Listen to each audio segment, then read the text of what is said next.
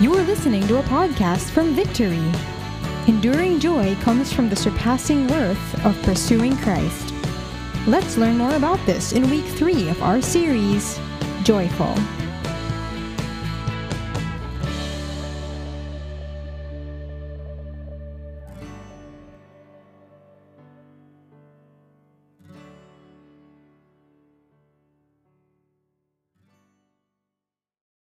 Welcome to our worship today, this morning, and I'm just excited to share with us from the third chapter of Philippians. We've been going through the series called Joyful, and uh, we're just excited to come and share that with us as we have gone through uh, the last two chapters, and we are uh, at the pinnacle of this book. And my prayer is for all of us to be able to set aside things for a while and listen for the next few minutes what the Lord is speaking to each and every one of us. Question that I would like to give to every one of us as we get started this morning Is it possible to have joy in the midst of current life's pressures and challenges? Is it possible to have that joy, genuine joy in our hearts? Well, we will see that in this passage of scripture let me start by reading in verse 1 of chapter 3. Here is Apostle Paul in verse 1. Finally, my brothers, rejoice in the Lord. To write the same things to you is no trouble to me and is safe for you. That's how he has kicked off the chapter and saying, finally, in spite of the things uh, that he has mentioned in chapter 2 in showing us the life of humility exemplified by Christ, now he's saying, finally, uh, uh, rejoice in the Lord. And this theme of rejoice is just all over the place as far as this epistle is concerned. And so now we will see this joy within the framework of our relationship with God. For those of you who are watching and you're wanting to have the same thing, a relationship with God, I hope that you'll be able to find that out during this sermon. Because we will see in this passage of Scripture some challenges in the lives of the saints in, in Philippi, how they have been struggling with different types of works and the flesh. We're going to look at that right now. So, now after saying that, look at verse 2, and he has changed gears on the spot. As soon as he has encouraged them to rejoice in the Lord and commanded them to rejoice in the Lord, he changed gears immediately and attacked the main issue in the church. In other words, he has done what he needed to do in chapter 1 and chapter 2. Now it's time for him to address the issue within the church. And this is what he says Look out for the dogs, look out for the evildoers, look out for those who mutilate the flesh. For we are the circumcision who worship by the Spirit of God and glory in, in, in Christ Jesus and put no confidence in the flesh. Though I myself have reason for confidence in the flesh also. If anyone else thinks he has reason for confidence in the flesh, I have more.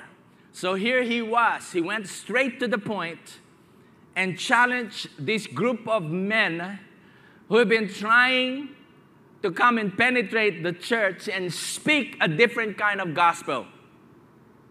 We all know in the first chapter that Apostle Paul didn't have any problem addressing those brothers who've been preaching with different motives he said, Don't mind them. As long as they get to preach Christ's wrong motives or right motives, as long as they get to preach Christ's. It's amazing that Apostle Paul didn't mind about the content, uh, I mean, the motive of the people, as long as the content of the gospel is intact. But this group of men, right here in chapter 3, had a different content of the gospel. The, theolo- the theological direction of the gospel is so different that he has to address it immediately.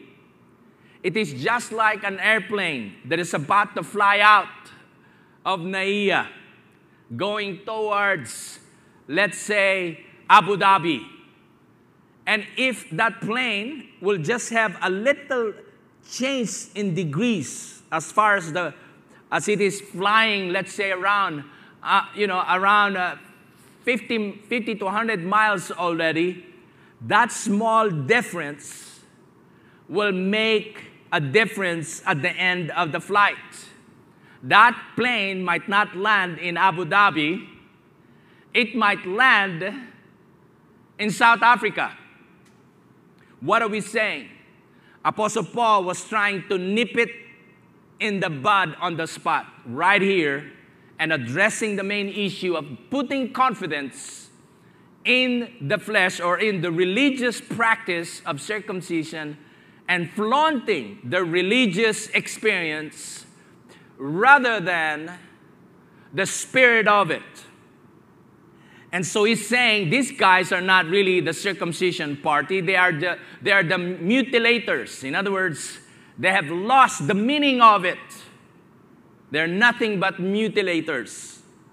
He was very adamant and straight to the point. Then he came and started mentioning to, to the readers his religious pedigree and his background. And he was saying, My background is even higher than what these guys had accomplished. In fact, then he went on to all the accomplishments he had in the past. He moved on and he says, but he says, I have more, he says, circumcised on the eighth day in verse, uh, verse 5. Of the people of Israel, of the tribe of Benjamin, Hebrew of Hebrews, as to the law of Pharisee, as to zeal, a persecutor of the saints, as to righteousness under the law, blameless. He had an impeccable religious pedigree and accomplishments. And yet, right here, is now changing gears.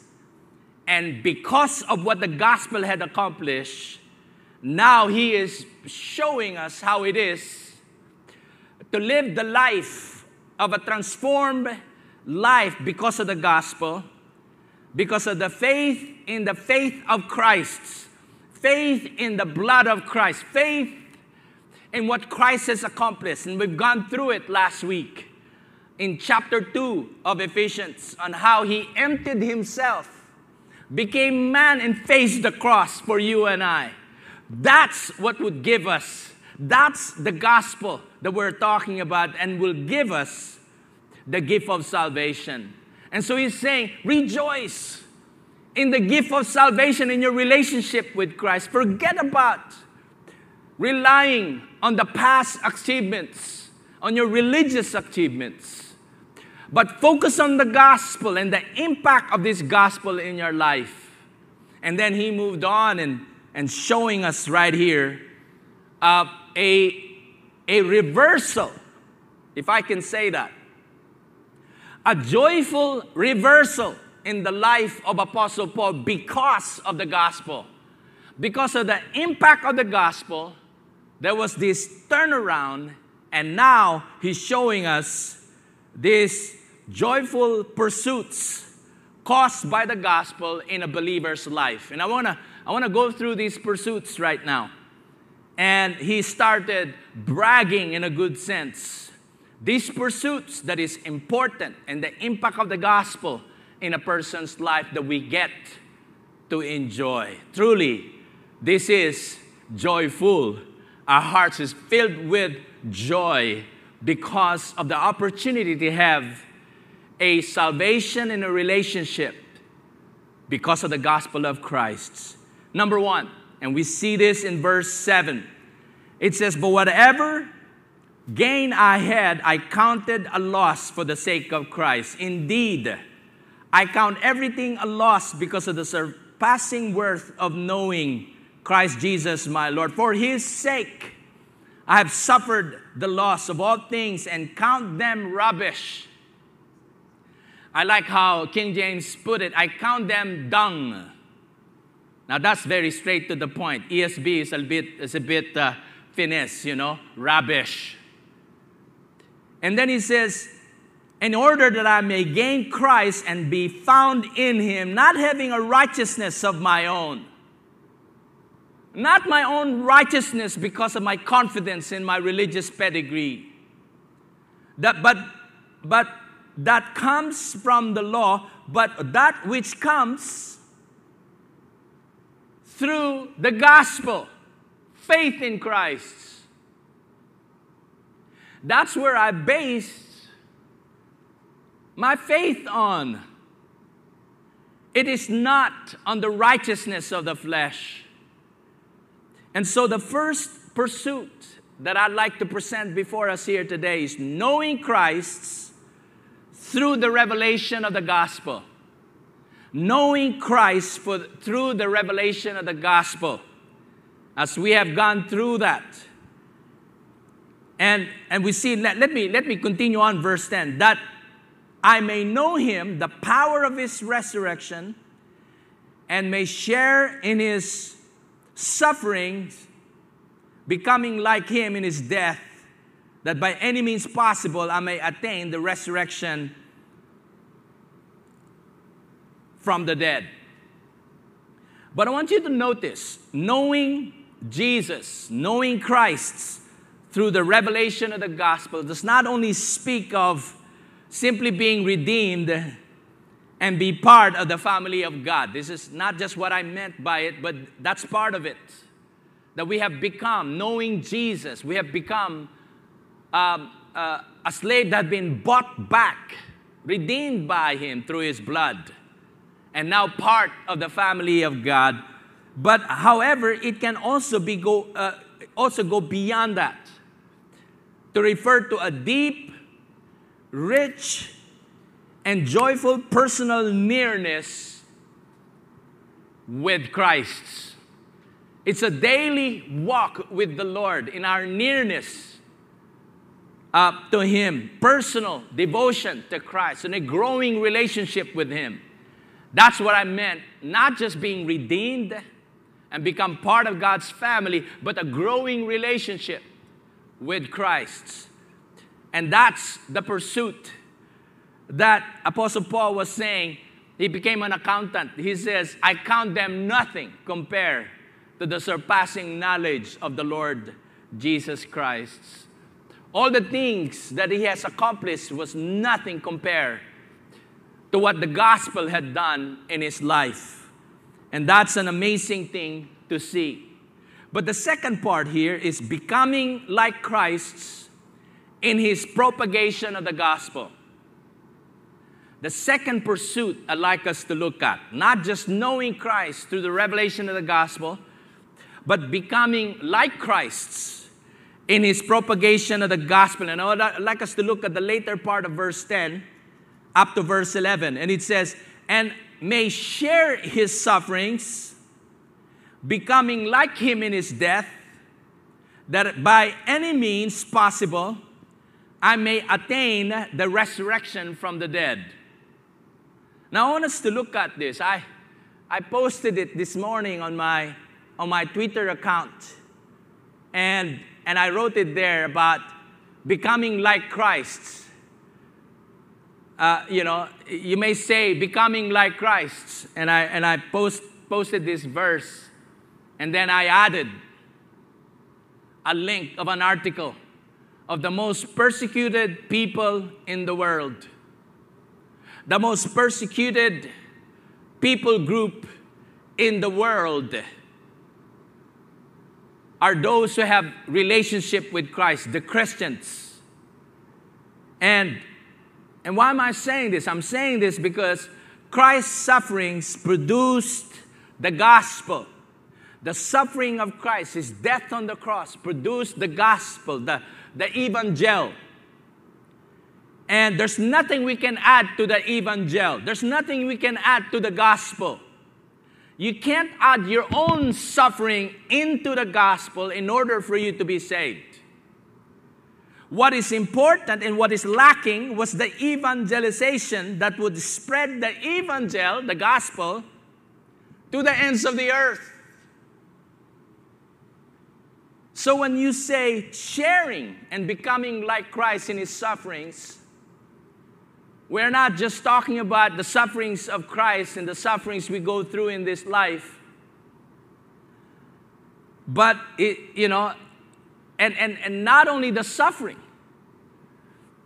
that probably Apostle Paul was trying to insinuate here because he was about to be put to death when he was writing this. He didn't even know whether he's going to be put to death or not. He didn't even know the judgment yet.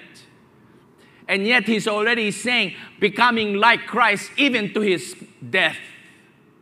Apostle Paul, medyo sa Tagalog, we say it, may hugot si Apostle Paul because he was about to be persecuted for his faith. But nevertheless, there's another angle in this passage of the scripture. When we become like Christ, we share in his sufferings, and that suffering has something to do with what made Paul to be in that prison in the first place. Paul had been preaching the gospel all along. And now he's saying one of the pursuits of every believer is to become like Christ. Just as he has suffered, we believe God for the spread of the gospel, whatever it takes. Now, some of you might not be able to relate to this. You know, uh, why is that? Because we live in the Philippines or we live in a nation where we claim to be the only Christian nation in Asia, and, and we have very little persecution here. Very little. We have a little bit in some of the areas of, uh, of the different islands of the Philippines, but it's nothing compared to what's happening outside of the Philippines. So some of us here might not be able to relate if you live here in the Philippines. Suffering is a common, but I want you to know that suffering is a common theme uh, uh, of, of the Christian experience of the first centuries. Those Christians who have come to know Christ. It's automatic. They're counting the cost of the sufferings that they'll be facing when they become believers. But my desire today is that you and I will get to participate in the preaching and the spreading of the gospel, even though you and I might not, uh, you know, uh, you know, come to a point of death because we are here in the Philippines. Because as I've said, we have that freedom in our nation. But we all know that Christians are the most persecuted minorities in the world today. In fact, they made a, a statistics way back in 2016 that the most persecuted group of the world, being a Christian in many areas, is a constant matter of life and death. In 2016, approximately 90,000 Christians were killed across the globe. Estimates attribute nearly third of these deaths to the hands of the ISIS, and we all know about that. We've been aware of that. That was only recent. In North Africa alone, and in the Middle East in particular, have seen a sharp decline in their Christian population. Almost 100 years ago, in these nations, in, in North Africa and the Middle East, 20% of their populations are Christians. 100 years later, it's now 4%. With this kind of trend, there's only one word that I can use for this, to describe this extermination. That's what has been happening. And why am I sharing this? I'm sharing this just to let us know that when you say, I share in the suffering of Christ, during their time when this was written, they knew, Apostle Paul knew what he was talking about. And the Christians during that time knew what they were talking about. Is this still a reality today? I've just shared with us some of the, some of the articles of what's happening around us today. This is not ancient history. We're just talking about today.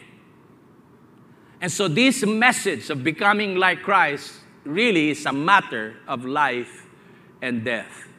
For you and I, who are in our beloved country, the Philippines, we get to have the privilege of preaching the gospel unhindered. and without shame. And having said that, we move on. We, you saw this picture in India where, you know, stop violence against Christians. There was, a, there was a, a, an archbishop from, from Iraq who said this, Bashar Warda. He says, Where were the protesters when ISIS came to kill Christians? Warda further said, We are an ancient people on the verge of extinction because of our commitment to our faith. Will anybody protest for us? What a cry of a religious leader, of a Christian leader in Iraq. I have just shared with us that second pursuit. The first one is knowing Christ through the revelation of the gospel. Second is becoming like Christ in the propagation of the gospel and sharing in his sufferings in his death. And the third one, reaching forth to Christ's reward of the gospel. And he was now, a while ago, he was, he was an accountant. I counted a loss. That's why there was a great reversal. I counted a loss. And all these pedigrees that I have accomplished for myself is nothing compared to my pursuits. And the first one is the knowledge of Christ, becoming like him.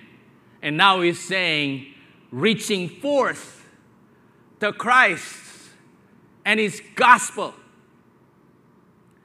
Look at verse 12, and we look at verse 12 up to verse 13, at going towards verse uh, 14. Not that I have already obtained this. In other words, he has not, has not accomplished it yet. He's still pursuing it and reaching out to. Or am already perfect, but I press on to make it my own because Christ Jesus has made me his own. In other words, I've got this relationship with Jesus. I did not only, he did not only reach out to me, it, it, it's, it's not just me reaching out to him, but he reached out to me. In fact, he reached out to me first.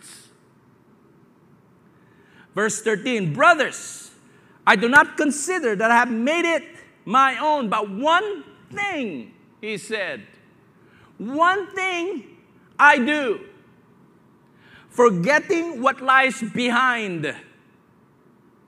Not only that, he has mentioned all those pedigrees that he had mentioned, he says, I'm forgetting them, and not only my Jewish pasts, but even my current condition as an apostle.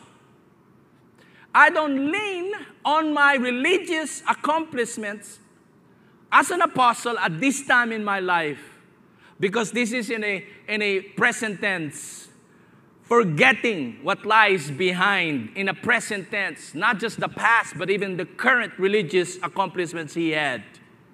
I'm forgetting them and straining forward to what lies ahead. You know the picture of a straining toward what lies ahead. Apostle Paul was now using the metaphor of an athlete. It's a metaphor of a runner who's about to reach its finish line. I can't help but Google and check on Usain Bolt. Here's a picture of him, Usain Bolt, in his last Olympic participation became one of the richest athletes, worth $90 million. Here's Usain Bolt finishing up in the Rio Olympics in 2016 with a smile on his face, with a smirk on his face, looking at the person next to him because he has gone ahead of him. And yet there's that smile of straining forward. What, is, what are we trying to say here? This athletic metaphor shows us the strenuous effort needed for the Christian life. Yes, you heard me.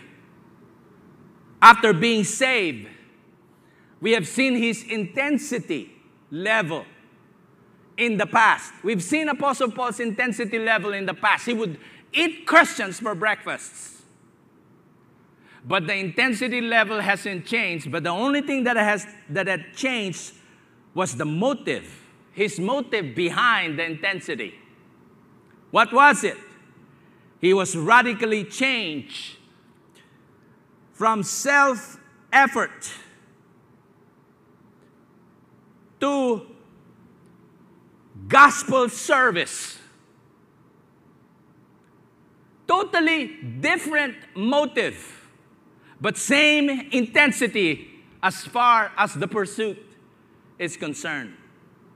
I want to share with us today the very thing that had us so intense about the life in the past.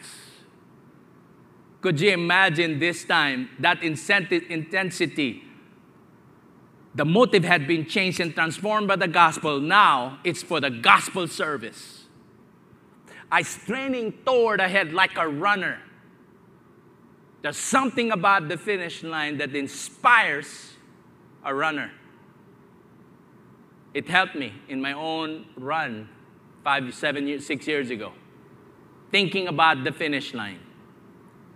As a believer today, every believer today is actually a runner. And all of us are straining toward, not even running like this, it's a wrong form, but you are straining toward the finish line. And what was it? The finish line of pressing on toward the goal for the price of the upward call of God in Christ Jesus. I like how Hudson Taylor said this, and I'm going to end and, and, and give us our takeaway today. Hudson Taylor says, Do we know much of fellowship with him in this? There are not two Christs.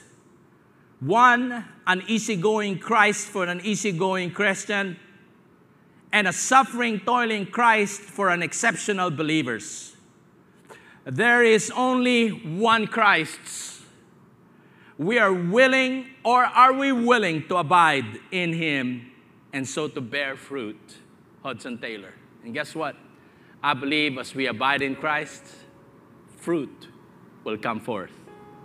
At the end of the day, it's only not only Christ who redeemed us and given us a relationship and a and gift of salvation, but it's the same Christ to whom we would abide to, would produce and give us the privilege to bear fruit.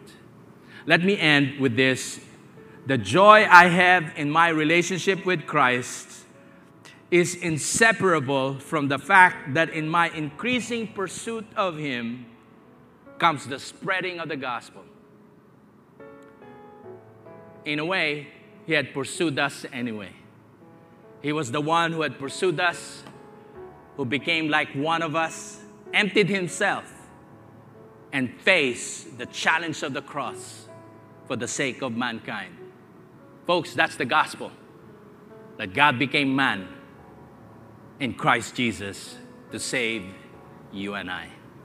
I want us to pray right now. Father God, thank you for giving us this opportunity to hear your word and be inspired by the gospel that truly you have come here on earth, became man in Christ Jesus, and your life was lived in perfect, in a perfect life, fulfilling all the requirements of the law, and you've lived sinless life, and that made you qualified to save mankind, and you did. You died on that cross. You were buried, and you rose again from the dead just to let everybody know that you truly had overcome sin.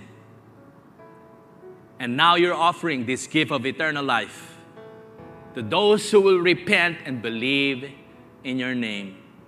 Thank you, Lord, for the gospel. Thank you, Lord, for coming for us, that you have pursued us so that that same intensity we had in the past is now with the gospel motive being applied to preach the gospel to the world. In spite of what's happening around us, Lord, believers will continue to spread that, that gospel as we continue, as you, as you continue, Lord, to pursue you, for it is just a response to your pursuit of us. In Jesus' name we pray, and everybody say, Amen and Amen.